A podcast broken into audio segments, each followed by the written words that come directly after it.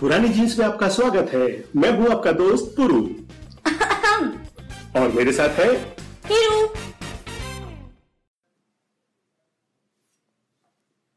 तो हिरण्या हाँ?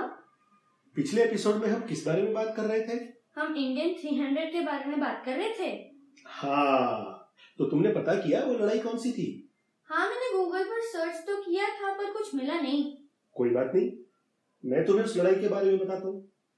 वो लड़ाई थी पावन खिंड की। तो बात है सन 1660 की, और दिन था 16 जुलाई। शिवाजी महाराज ने अफजल खान को मारने के बाद आदिल शाही सल्तनत से 22 गाँव और 18 किले वापस स्वराज्य में शामिल कर लिए थे। अब आदिल शाह गुस्से से पागल हो गया था और उसने शिवाजी को खत्म करने का फैसला कर लिया था। और इसके लिए उसने अपने सबसे खूंखार सरदार सिद्धि जौहर को बुला भेजा था। फिर क्या हुआ?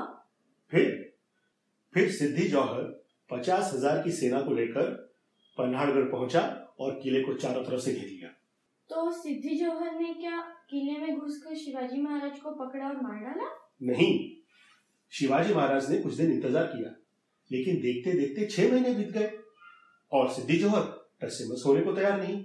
महाराज ने जब ये देखा तब उन्होंने एक चाल चली।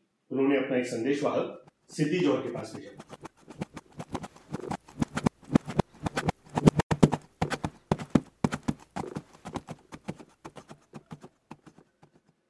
सिद्धि जौहर के लिए शिवाजी महाराज का संदेश है। शिवाजी महाराज, आत्मसमर्पण करने के लिए तैयार है।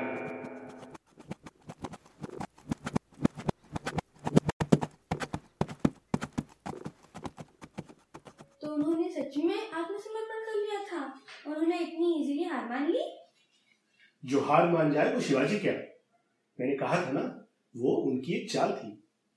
उन्होंने अपने जैसे दिखने वाले शिवा काशिद को शिवाजी बनाकर सिद्धि जौहर के पास भेजा और उसका ध्यान भटका दिया। और इसी मौके का फ़ायदा उठाकर वो चुने हुए खास 600 मावड़ों के साथ गुप्त रास्ते से किले से बाहर निकल गए। फिर तो ये तो हुआ ही नहीं। और आपने तो बोला था ये इंडियन 300 है ये तो 600 निकला हाँ बताता हूँ। तो अब जैसे ही सिद्धि जौहर को यह पता चला कि उसके साथ धोखा हुआ है और शिवाजी किले से भाग गया है उसने अपने खास सरदारों के साथ पंद्रह हज़ार की फौज शिवाजी के पीछे लगा दी। फिर? फिर? फिर जब तक शिवाजी महाराज को यह पता चला कि सिद्धि जौहर की सेना उसके पीछे है वो पावर पावरखेड़ पहुँच चुके थे। तब शिवाजी ने फैसला किया कि वो वहीं रुककर आदिल शाही सेना का मुकाबला करेंगे। तब उनके वीर सरदार बाजी प्रभु देशपांडे ने शिवाजी महाराज से कहा, महाराज, आप हैं तो स्वराज्य है। आप 300 सौ मावड़ों के साथ विशालगढ़ की ओर प्रस्थान कीजिए। मैं अपने भाई फुला जी और 300 सौ मावड़ों के साथ आदिलशाही फौजों को यही रोक कर रखूँगा, जब तक कि आप विशालगढ़ पहुंचकर तीन तोपों का इशारा नहीं करते। और फिर शुरू हुई एक ऐसी लड़ाई? जिसने न सिर्फ़ आदिल शाही सल्तनत के पैर उखाड़ दिए, बल्कि हिंदवी स्वराज्य को भी सही मायने में स्थापित किया। 300 माओ की सेना, हर हर महादेव! और जय शिवाजी, जय भवानी के नारों के साथ आदिल शाही सेना को मौत के घाट उतारती चली गई।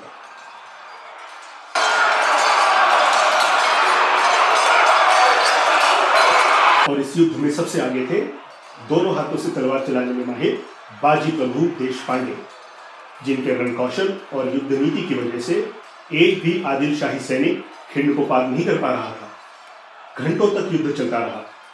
अब धीरे धीरे पंद्रह हज़ार की सेना तीन सौ पर भारी पड़ने लगी थी। लेकिन उन तीन सौ मावड़ों ने तब तक सेना को रोक कर रखा जब तक उन्हें तीन तोपों का इशारा नहीं मिला।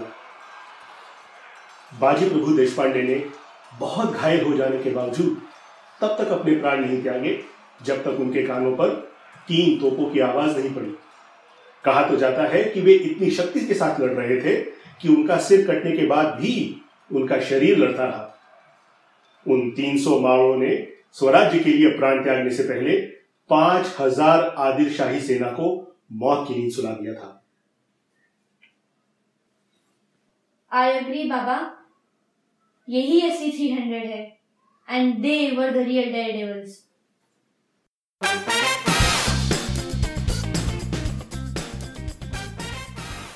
आपको आज का एपिसोड कैसे लगा अपने कमेंट्स और सुझाव हमें दीजिए हमारे फेसबुक पेज पर लिंक है www.facebook.com slash purani jeans p u r a n i e j e a n s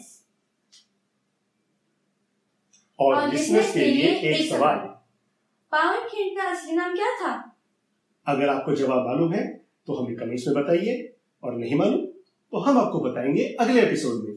तब तक के लिए बाय।